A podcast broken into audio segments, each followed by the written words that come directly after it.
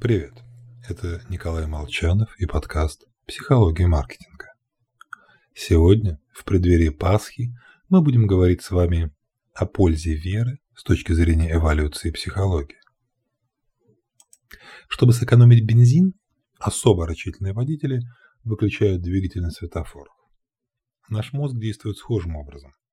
Вместо постоянной обработки входящей информации предпочитает использовать готовые шаблоны и решения.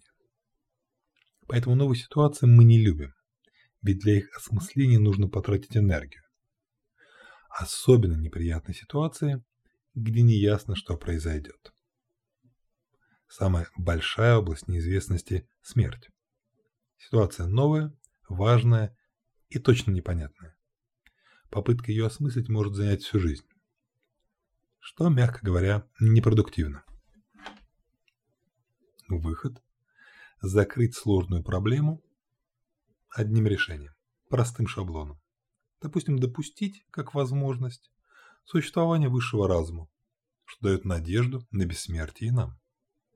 Поэтому модель «это влияние сверхъестественных сил» была крайне популярна на заре человечества. Ей можно заткнуть и затыкали любые непонятные проблемы. Это произошло, потому что так угодно высшему божеству. Все, вопрос снят.